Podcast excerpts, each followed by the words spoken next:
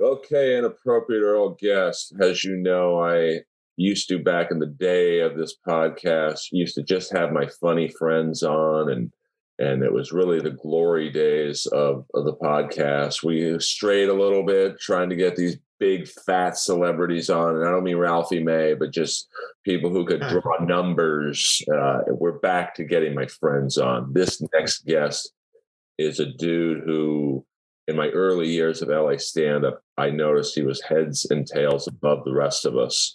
And uh, I was lucky enough to perform a road gig with him. We'll get into that but he has a documentary out now called One Nighters on Amazon that is really about the life of the road comic, in two road comics in this case. Please, former writer on Jay Leno's show, former writer on Arsenio Hall, Mr. Phil Perrier. Thank you, Earl. Good to be with you. Dude, uh, you've always been one of the funniest people I know. And uh, I just, when I saw the documentary, I watched it last night, watched it straight through. Uh, I almost teared up. I did tear up at times because I don't think people, you know, they see the glamorous side of the road, which is, say, Joe Rogan or Sebastian or whoever uh, in packed arenas and, and whatnot. They don't see the triple run side of the business, which is, you know, 10 hour drives in between gigs. And and that's really what your documentary is about. How did you get it on amazon? I mean that's a pretty good feat. Yeah you know i i just i submitted it and they and they took it. And i i was pleasantly surprised. It did not take very long. And uh, for i mean that part of it everything else took you know years but getting it on there uh, was surprisingly easy and uh, yeah i was delighted it was a dream come true. You know, I've been wanting this thing, you know, in front of people, and you know, I, I think eventually it'll be on YouTube for free and everybody can see it. But having it, uh, you know, because for years people like, man, what's up with that documentary? And where's that documentary? And I was like, oh, you know, I'm working on it, or you know, so it was one of those sore subjects. But now I'm just like, go to Amazon, you know, pony up 99 cents, enjoy. It's money well worth worth it. I mean, it's. I think any comic should watch it, whether you're famous or not if you're famous, you'll relive the glory days of the struggle. Uh, and you know, Billy Gardell's in it, a legendary uh, comic from Pittsburgh, and, and many other uh, comics. Just Dave Bob, Bob of Bob Hearts Abishola, right? Yeah, uh, he's done so many things. But, you know, Billy Gardell has turned into the modern day M. Emmett Walsh. Like his resume is just you know TV shows, movies, and yeah. uh, even he is rich and famous. Yes, uh, I bombed uh, in front of him once at Michael's Pub in North Hollywood.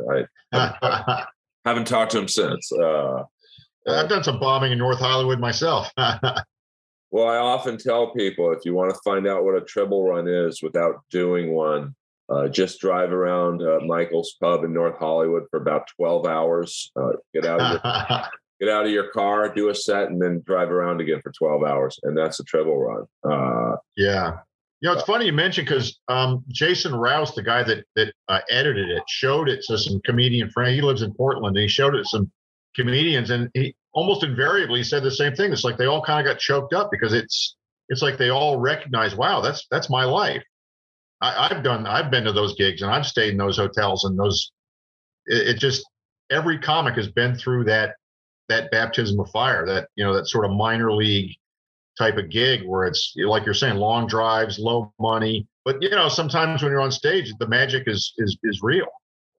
Oh yeah, I when you went to the clip in Kalispell, Montana, I remember the one treble run I did do. I actually left halfway through because there were some uh, circumstances that uh, Dave and Rocky Watul did not. Uh, I, I worked up there with Rocky. Uh, Rocky was a great guy, but he was kind of Tribble's. Uh, I, I don't want to say sidekick, but he, was like Tribble's, I guess, L.A. connection to the comics. Yeah. Uh, and uh, you know, Rocky told me, uh, "Oh yeah, off nights are covered on the road." I thought, okay, that makes it a little easier to digest. Covered in what way? Like a per diem? Well, yeah, it was like a three week run in my case, uh, two days before, and this is just giving the general public an insight into like a triple like run. uh, Dave calls me up and says, "Yeah, the first week's canceled." I was like, "Oh, uh, Damn. yeah, I would have liked a little more notice in two days." Uh, but uh, okay, you know. And then uh, so this last two weeks were I think was six shows in ten days, and Yeah. routed like Stevie Wonder had put this tour together. Yeah, I know. I know. You know, you I think one night was in Montana, the next night Idaho, and then the next night back into Montana. Yeah. uh, and then Dave was like, "Well, you know, we don't cover the off nights, right?" I'm like, uh, "No, I didn't. Uh, Rocky told me you did." And he's like, "Well, what you do, Earl, is you go to the hotel the day before and just hang out in the lobby, and then uh, go to a strip club for a few hours, and then next thing you know." It's the d- time of the show. It's like a what? Good God. Uh, What the hell? So uh, You know, the, the Jack Ruby uh, method, I guess, is. yeah, it's like, hey, this isn't going to work for me. And uh, Good God. but I just those memories came flooding back, and then like I Yeah.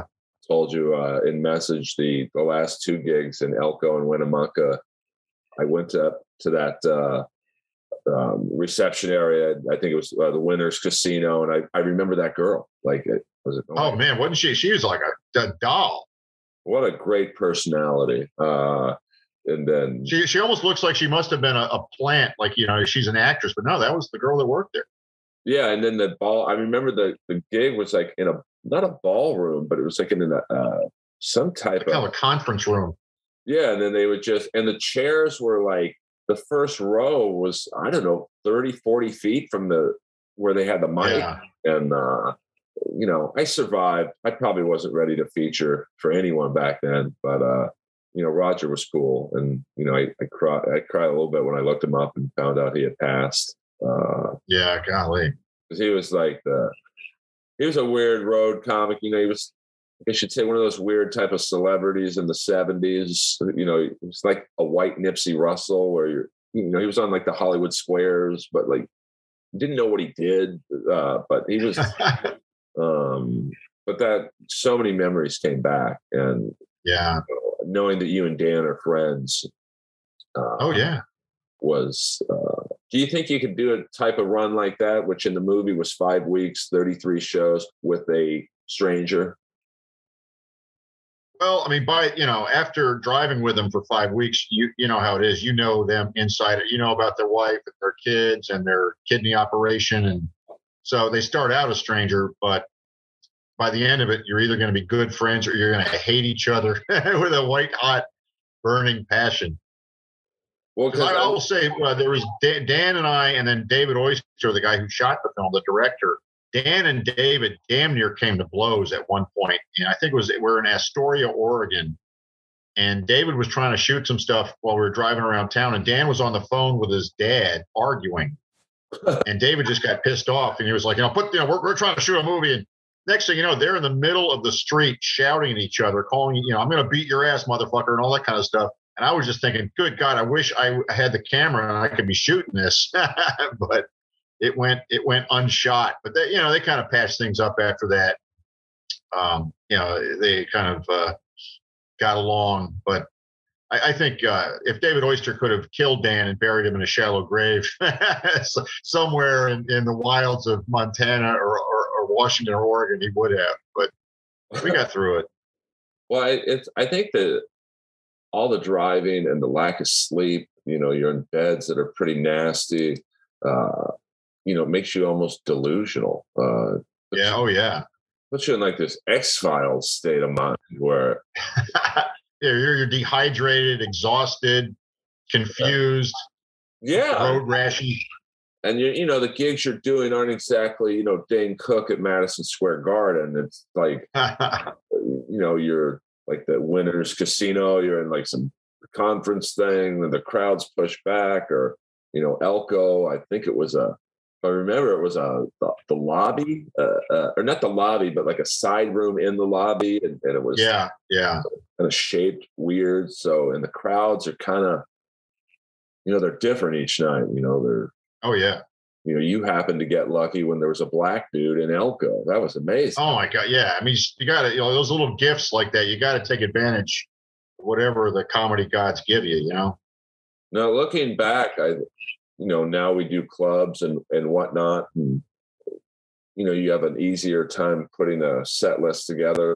But uh, did you put set lists for those type of wacky bar shows and, and ho- hotel lobby side rooms, or do you more have a lot of jokes in your head and you, you go where the audience takes you? Yeah, well, I try. You know, I have got a set list just in case. You know, if you're like at cruising altitude and everything's going well, you know, I like to have a set list, but I also like to be able to, you know, like with the with the black guy in Elko, or you know, there was a I don't know if you remember, but there was in Billings, there was like a private party and the boss and a hot, you know, assistant were up front. And, you know, that was like 10 minutes of my act. So I try to, you know, deviate from the script and then, you know, get back, like, you know, your closing bit or whatever, you know, get back to it, which sometimes you, you forget whole, you know, as you know, you forget, you know, big chunks of material when you, when you improvise, but sometimes it's so much better than your, than your act anyway, that it's worth doing. And it's a hell of a lot more interesting and fun for the comic and the audience when you're talking to them. I think you broke it down perfectly when you were like, you got to do at least 10 minutes on the local, uh, you know, environment. Uh, yeah. I forget who told me. It might have been Roger, actually. He's like, hey, if you hit a rough spot, you're not doing well, just joke about the next town. Um, yeah.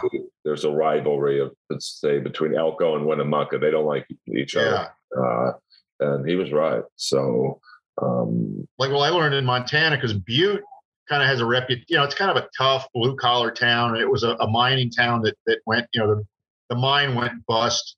So you know, like if you're in Helena or Kalispell or someplace, you can make fun of Butte.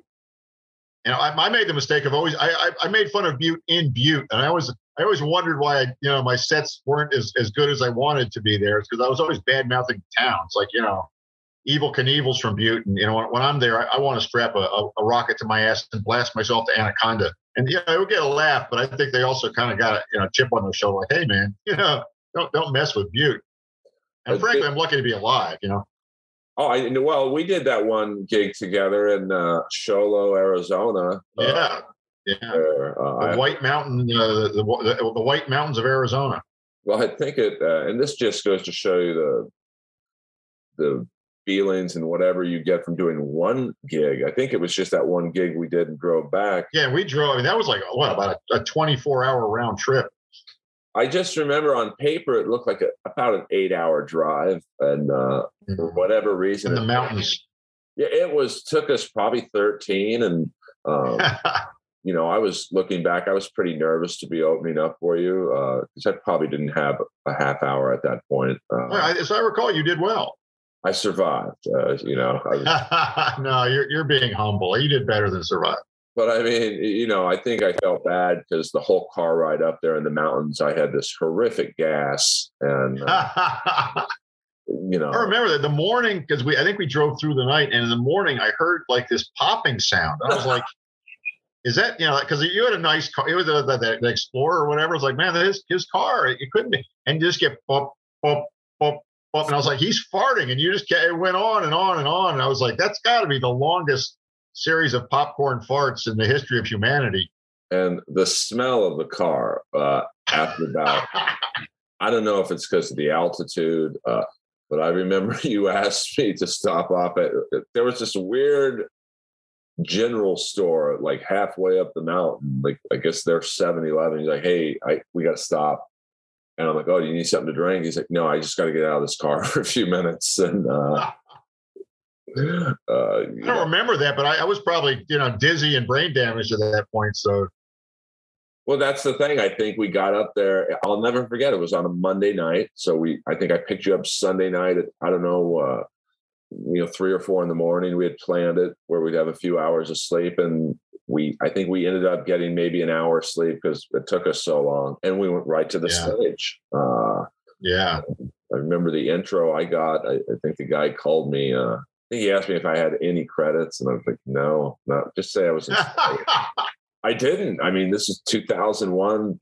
I had nothing. I just uh, just say I, I, was in Star Wars. Uh, and uh, for my really first road gig. He's like, "Hey, you're gonna love this guy. You've seen him in the movie Star Wars. Uh, he played Stormtrooper number 700." Uh, and like, oh boy. And uh, I just remember a Citizen Kane. why not? Uh, Open for Al Jolson, Earl Skakel.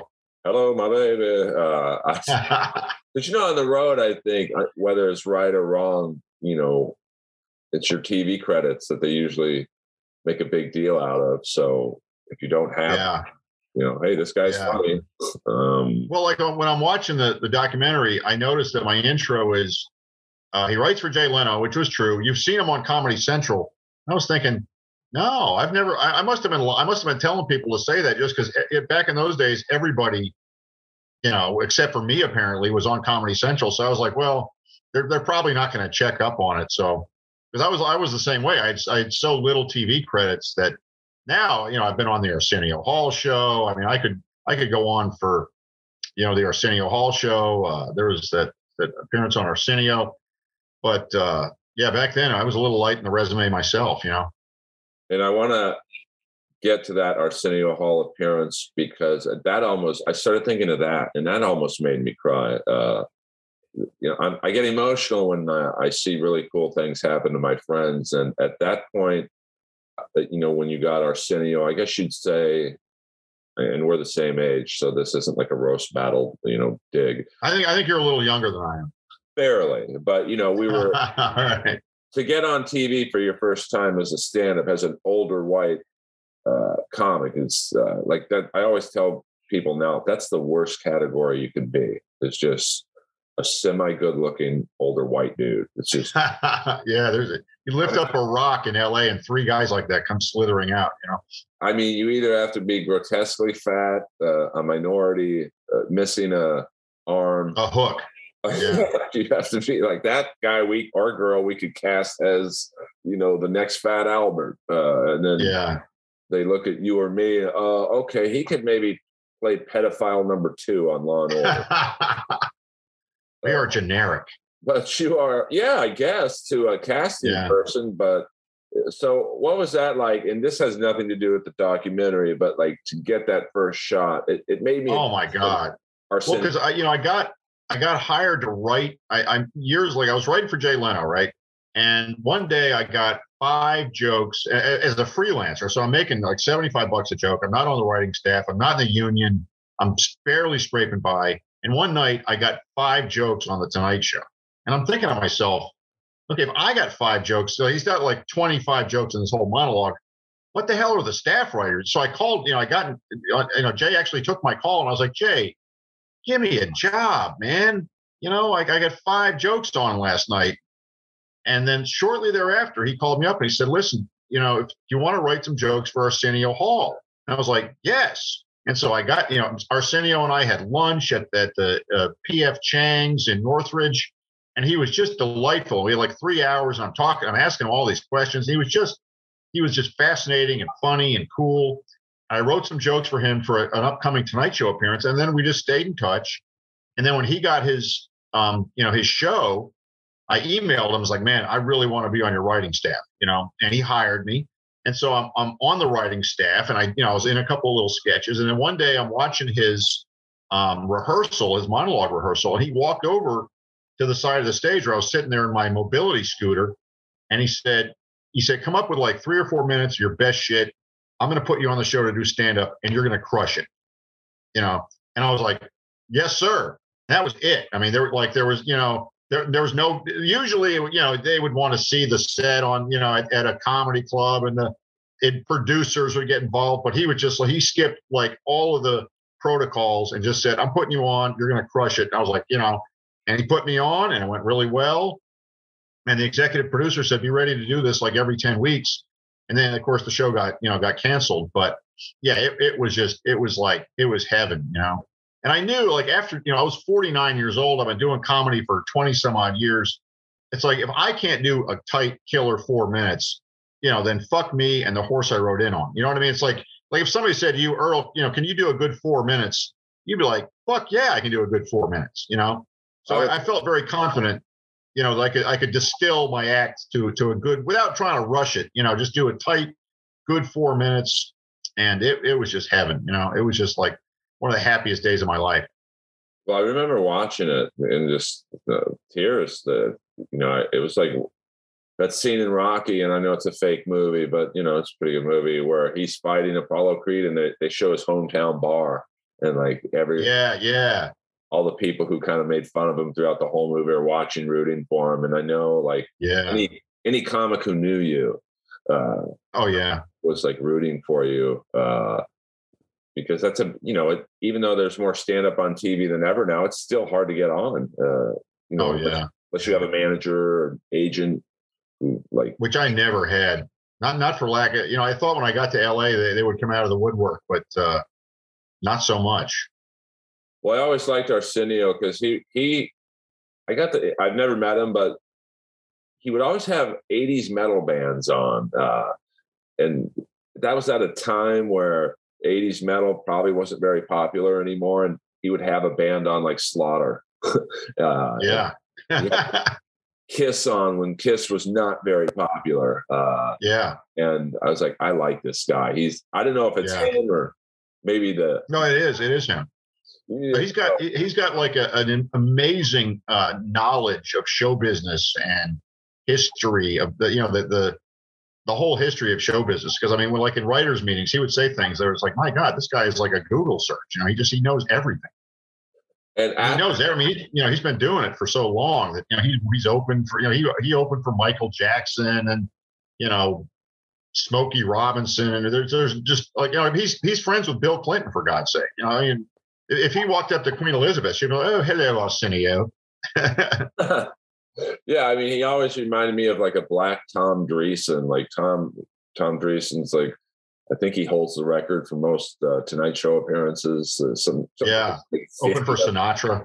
Yeah, and like uh, he had a party at his house once. Uh, I went to because I knew his daughter, and it was very much like that. You know, Joe Pesci comes in, "Hey Tom," like everyone made sure to say hello to Tom first. Uh, yeah, and I get the feeling Arsenio is is like I guess a more known version of Tom. Uh, yeah, everybody knows him and everybody likes him. You know, kind of like Tom Dreesen. It's like being known is one thing, but being liked by everybody is is just pure gold. You know.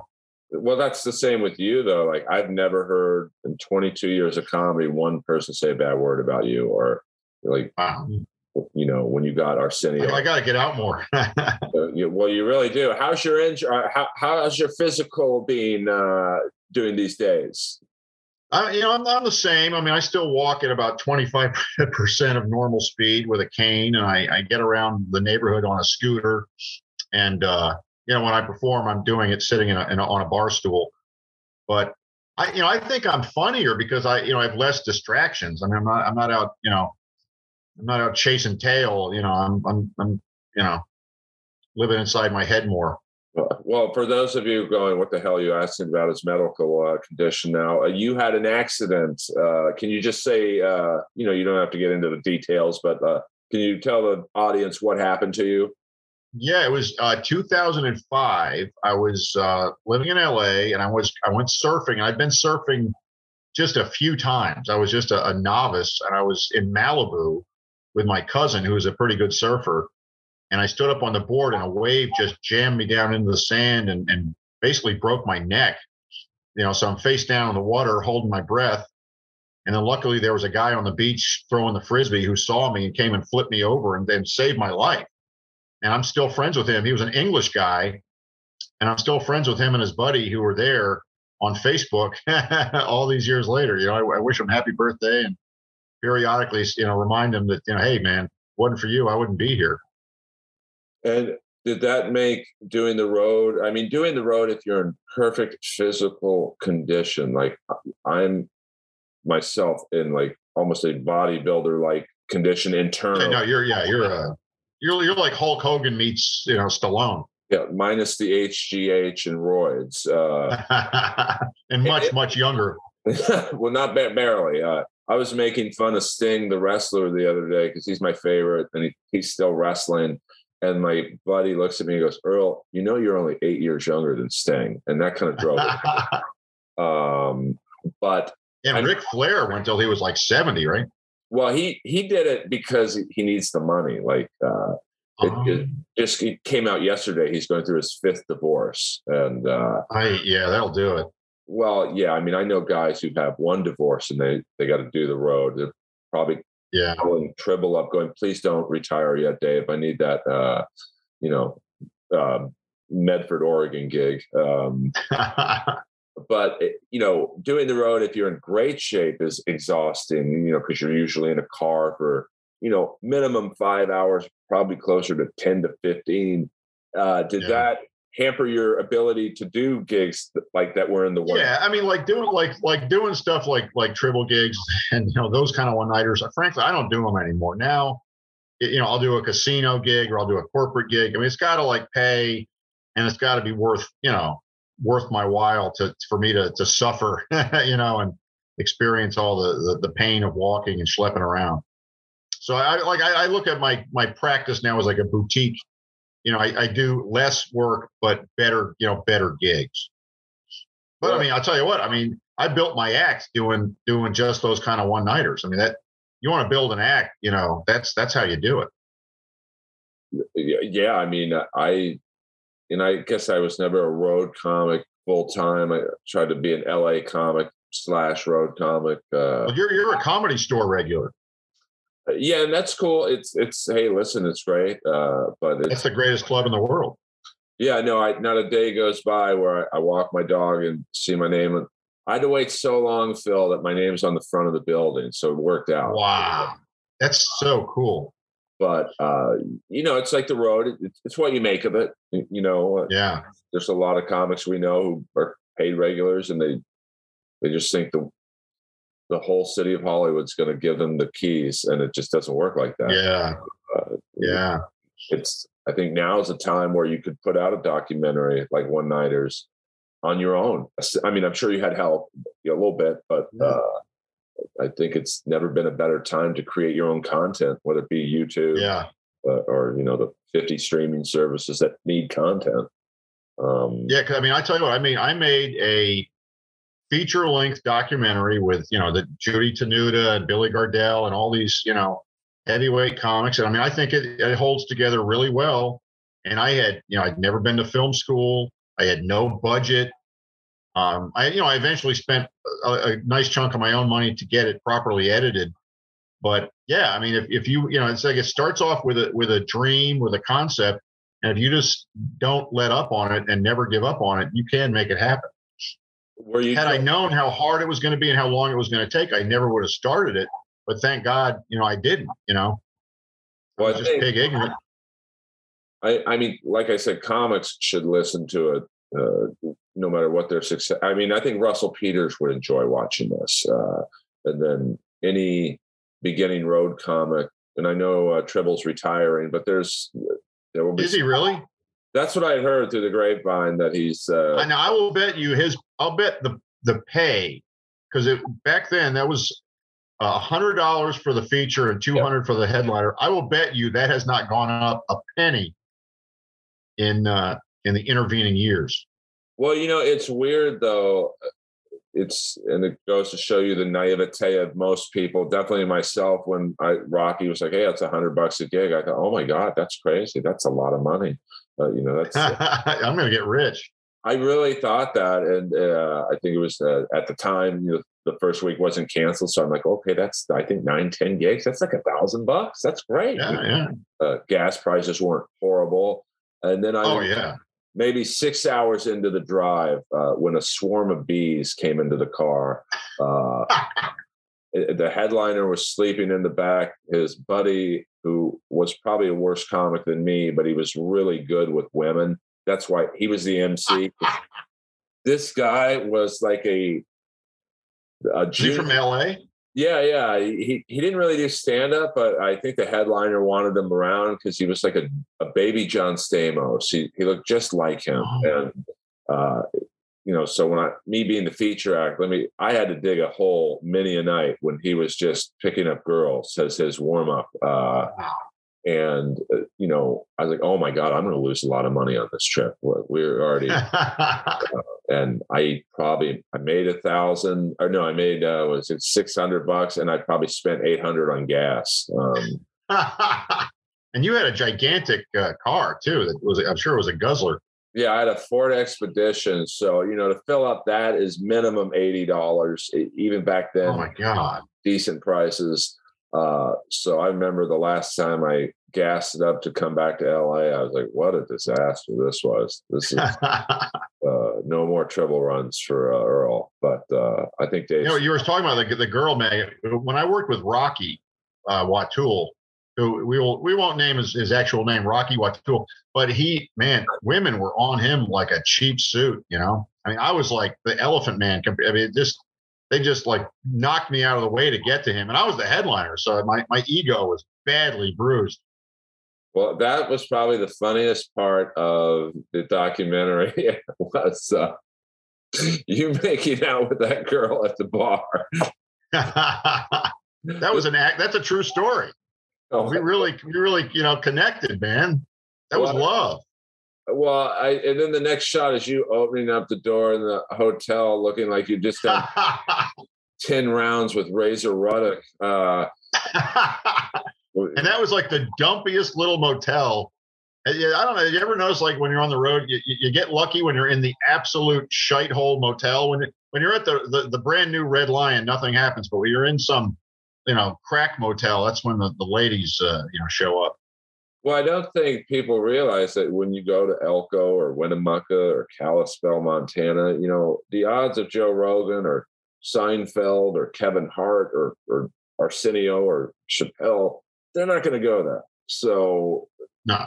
So then you or me or, or Rocky or, you know, Roger at the time, uh, but we're their celebrity for that night. Uh, yeah. You're as close to a celebrity as they're to so they're gonna find, and they just love you. And uh, you know, yeah. so if you're a single comic, and hell, even a few of our married comrades, uh, I think, forgot about their wives. Uh, yeah, I've seen that phenomenon. It's it's sad but true.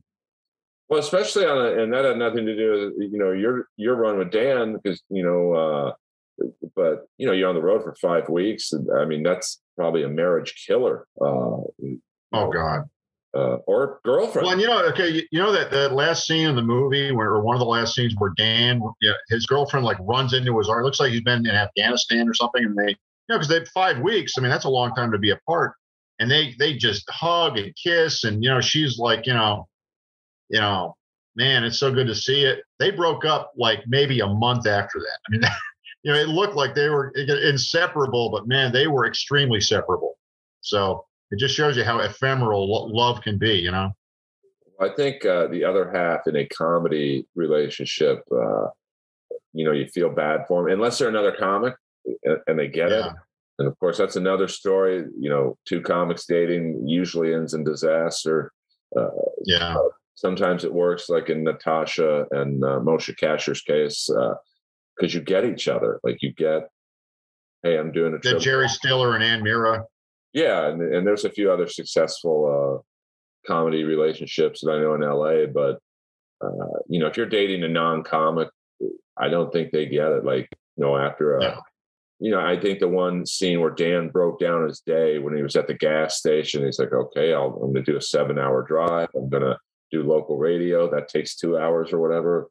Uh, I'm going to do this laundry. I'm going to do that, and then I'm going to get on stage.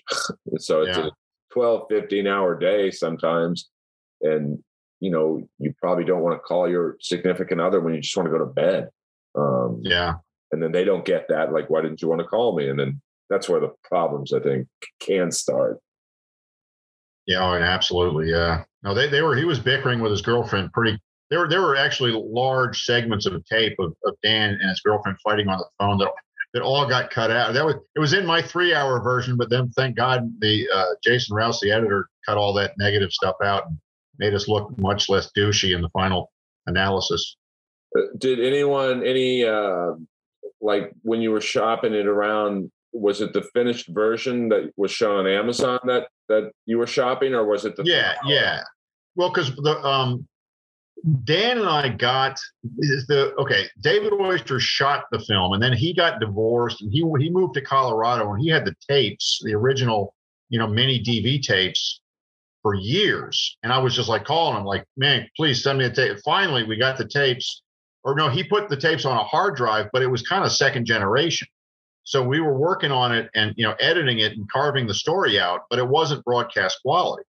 And I, I only got Jason Rouse, the, my editor in uh, in Portland. David Oyster went to Portland to visit his daughter and gave Jason Rouse the tapes, and they were rendered onto a hard drive, you know, clean. So I didn't have a broadcast quality version of this up until a couple of years ago. So it was like really driving me to distraction that I had this really cool movie, but it was so low def that you know nobody would would even think about it. I wouldn't think about trying to sell it around until finally I got the you know the original tapes and and that you know that that was the the thing that made it you know possible.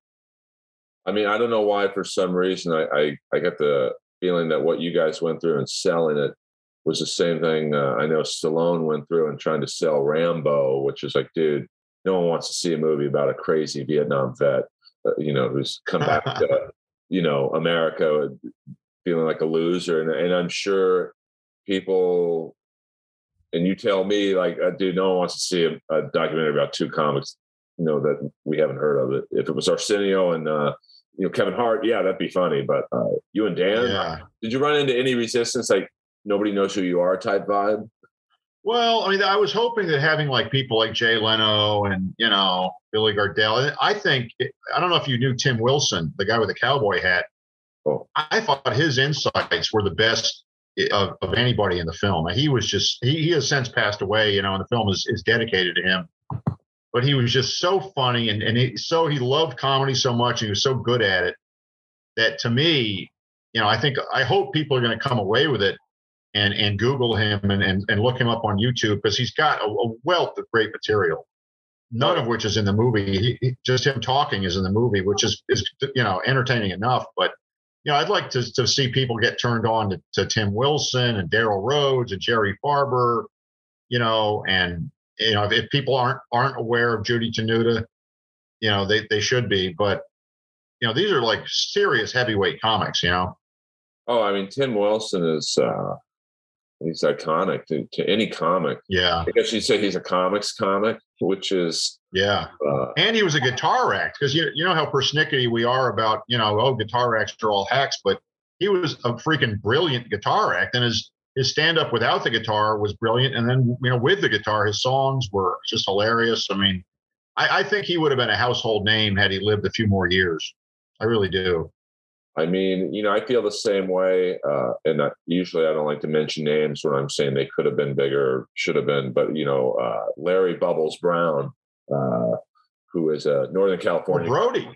Yeah, Brody was. Uh, I know you were friends with him. Yeah. I mean, he was supposed to do my podcast the day he, uh, you know, uh, killed himself. I was like, you couldn't have waited a day. Um, they couldn't have just done the podcast and then killed himself later on that day. I mean, or even better, do it on the air. Uh, you know, yeah. man, you you want to talk about going viral? Absolutely. I'd be in Austin with Rogan right now. Uh, but it, it, it's so weird in this business who makes it and who doesn't. And you could tell yeah. uh, at one point in the interview, he was talking about his LA experiences and he looked up off the 110 and he said, "Go to where people like you." Or uh, I forget the yeah, yeah, and uh, which meant the South for him. Uh, yeah, yeah. And you know, I, I'm sure it's such a double-edged sword to be a I don't know, famous is the right word, but be a uh, well looked at road comic or be an LA industry comic. Like, yeah, yeah you know, because I think we yeah, all. I think that was it. I mean, he went out there to try to like, you know, become the next, you know, Jeff Foxworthy or whatever, have a sitcom, you know, Rodney Carrington. And then, you know, after a while, he's like, no, I'll go back to the South. I'll do, you know, radio. I'll do Bob and Tom. I mean, that like Larry the Cable Guy. I mean, he became, you know, the highest paid comic in the world, you know, mostly from like that kind of morning radio. And now, you know, he's a household name. I mean, I never understood, you know, because I think a lot of people don't remember Larry the Cable Guy when he was like a regular looking. Uh, yeah, Dan Whitney. Yeah, he was just like uh, almost like us, just doing regular jokes. Yeah. Either I'll guess a manager put it into his head, hey, dude, just wear the cut off flannel shirts, yeah. the jeans with the boots uh, and the the jeans under the know, I think because I, I worked with him at, at the Punchline in Atlanta like years ago when he was still Dan Whitney. I was opening, he was middling. I like Diane Ford or somebody was headlining, and I was talking to him, um, you know, between shows one time. Because I mean, the, the, when he would, because he would at that time he would do about five minutes of his act was Larry the Cable Guy, and it killed. And I was like, man, you ought to just do your whole act as Larry the Cable Guy. He's like, yeah, I know. I'm I'm doing I'm I'm calling these radio stations every morning doing it. And he would get up like at four in the morning and every day of the week call radio stations for hours. I mean, he worked it like a like a day job. You know what I mean? He and he you know he was brilliant. It killed, and so it just.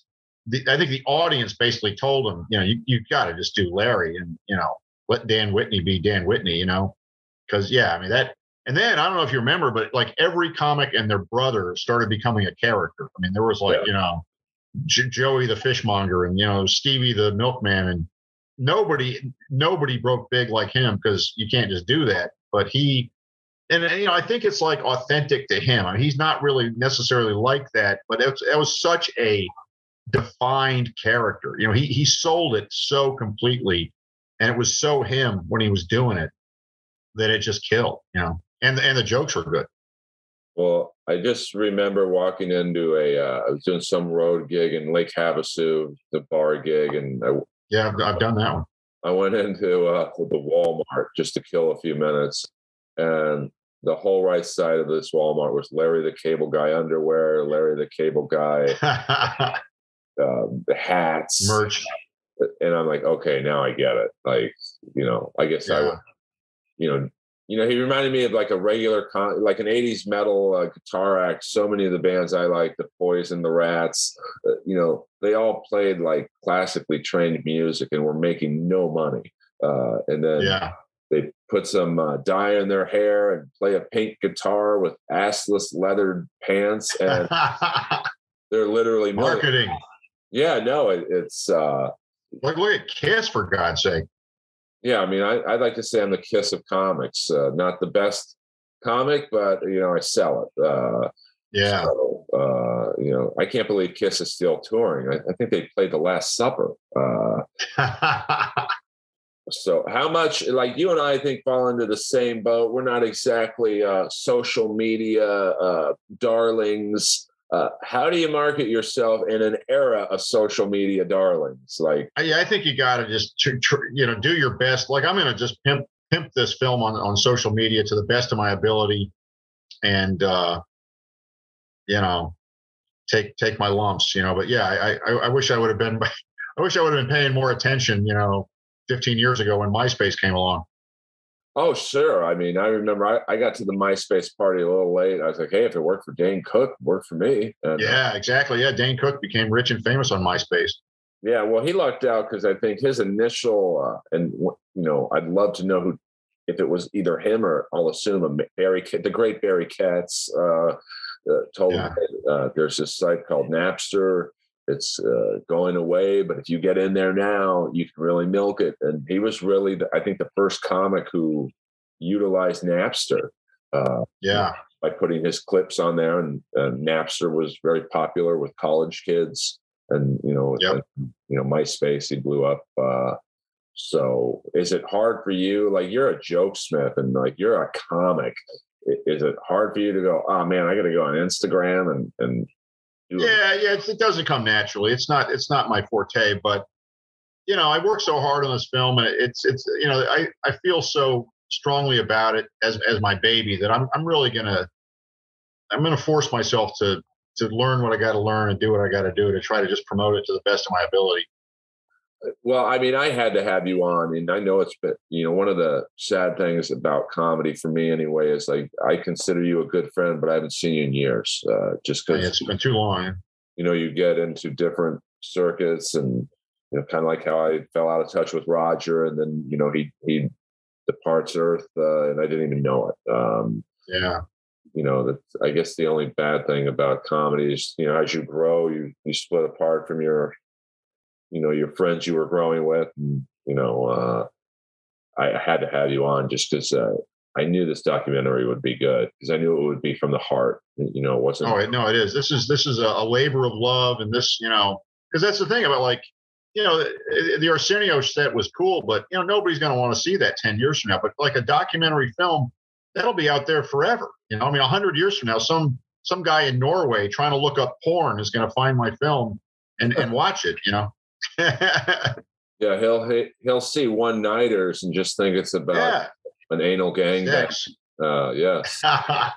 um, after you did Arsenio, because I want people to see the better side of the business too. Like, did you find your road work uh, got better? Like, you didn't have to do the Elkos and the Winnemuccas of the world. Yeah, like I, I mean, I, I kind of just chose. I was just like, okay, I'm just not going to do two hundred dollar bar gigs anymore. Even though I, you know, I love them and I would probably still love doing them. It's just for me getting there and getting back is such a pain that, um, yeah, it's it's maybe more selective. And um, but I, I'd, I'd love to do another writing job. I live in Atlanta now, but I would I would move. I would I would rent my house out, and move back to LA in a in a in a plug minute to to write for TV again. I, really love that. Well, for the right person. I mean, Arsenio was such a sweetheart. I mean, you know, I, I think there are some people that writing for them would would be uh, hard to do, but he was he was real easy to work for.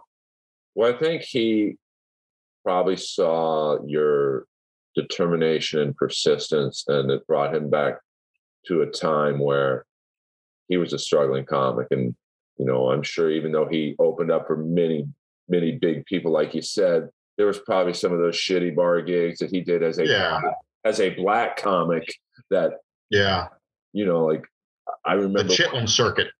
Yeah, uh, but I mean, I remember one gig I did. I, I, don't know, it was the Midwest somewhere, and I had a joke about being Jewish, and uh, the guy, the owner of the bar, comes up to me and goes, "Hey, you can't really tell people you're Jewish around these parts." I'm like, "Why not?" Oh, uh, I mean, it's crazy. So, and then there was uh, one gig I did in a kind of a black part of town, and I had a bright red car at the time. Uh, I mean, this thing was flaming bright red, and uh, we pull up to the gig, and I was the headliner, and I probably wasn't qualified, but you know, I took the gig, and uh, the guy's like, "We're gonna put you on first. I'm like, "No, I'm the headliner. I go on last. You know, close out the show." He's like, "No, you're gonna go on first. I'm like, "Why is that?" He's like, "What color is your car?" I'm like, "It's bright red." He's like, "Well, this is a Crip neighborhood," and I was like, "Oh my god!" You know, I'll be going on first, and uh, and I'll be getting the hell out of here immediately after my set. I'll be leaving first as well. Yeah. so uh, I don't miss those type of gigs, but you do miss the no. camaraderie of. Oh yeah, oh yeah. You know, I, I, think once you get on TV, and and obviously we all want that. Uh, you know you're with successful comics for the most part you know in a writer's room you, you kind of lose that hunger uh yeah or that not that you want the drop the 12 hour drives back but you do kind of reminisce about them oh yeah yeah i, I don't miss the drive i miss the gigs but i do not miss the driving oh, i'm telling you that Show Low gig we did was what about 20, 20 years ago and i can remember how dreadful it was like we're still doing it uh yeah you know, but uh, Phil, this was amazing. Um, I wish Thank you. It's a good pleasure, Earl. I mean, I've always been a huge fan of yours, not just because when I first moved to LA, I, you had a hot blonde girlfriend with very large mammary glands. And I was like, I like these kids. There's just, there's something about this Earl and his girlfriend. I, I just like, I mean, you were, you know, I always liked you. Well, I learned a lot from her just from the standpoint of she at the time and still does, even though all the original members are dead. Um, she manages Motorhead still. Uh, right. Yeah. You were like Lemmy's uh, personal uh, guy. I was his valet uh, for. Wow. I still. Boy, I'm, I'm, sure there, there are stories you can't even tell yourself at this point. I can't, you know, Lemmy wouldn't mind because he was so uh like I took him to the dentist once and uh he's like, Hey, can we stop off at Gil Turner's, which is a legendary liquor store on Sunset? Uh, you know, it's like Charlie Sheen goes there, so you know it's good. Um and he comes out with these two gigantic they look like baby kegs. Uh and he he uh, opens them both and says, hands me one. I'm like, dude, like I can't be like, I, I don't drink, Lemmy. Uh, he's like, well, you should start. And he, from uh, West Hollywood to Westwood, which is where my dentist was, it's a 10 minute drive tops. he had finished both beers. Uh, Good God. and his breath was out of control. Um, and his BO from years of doing speed, he had ruined his sense of smell. So Oh.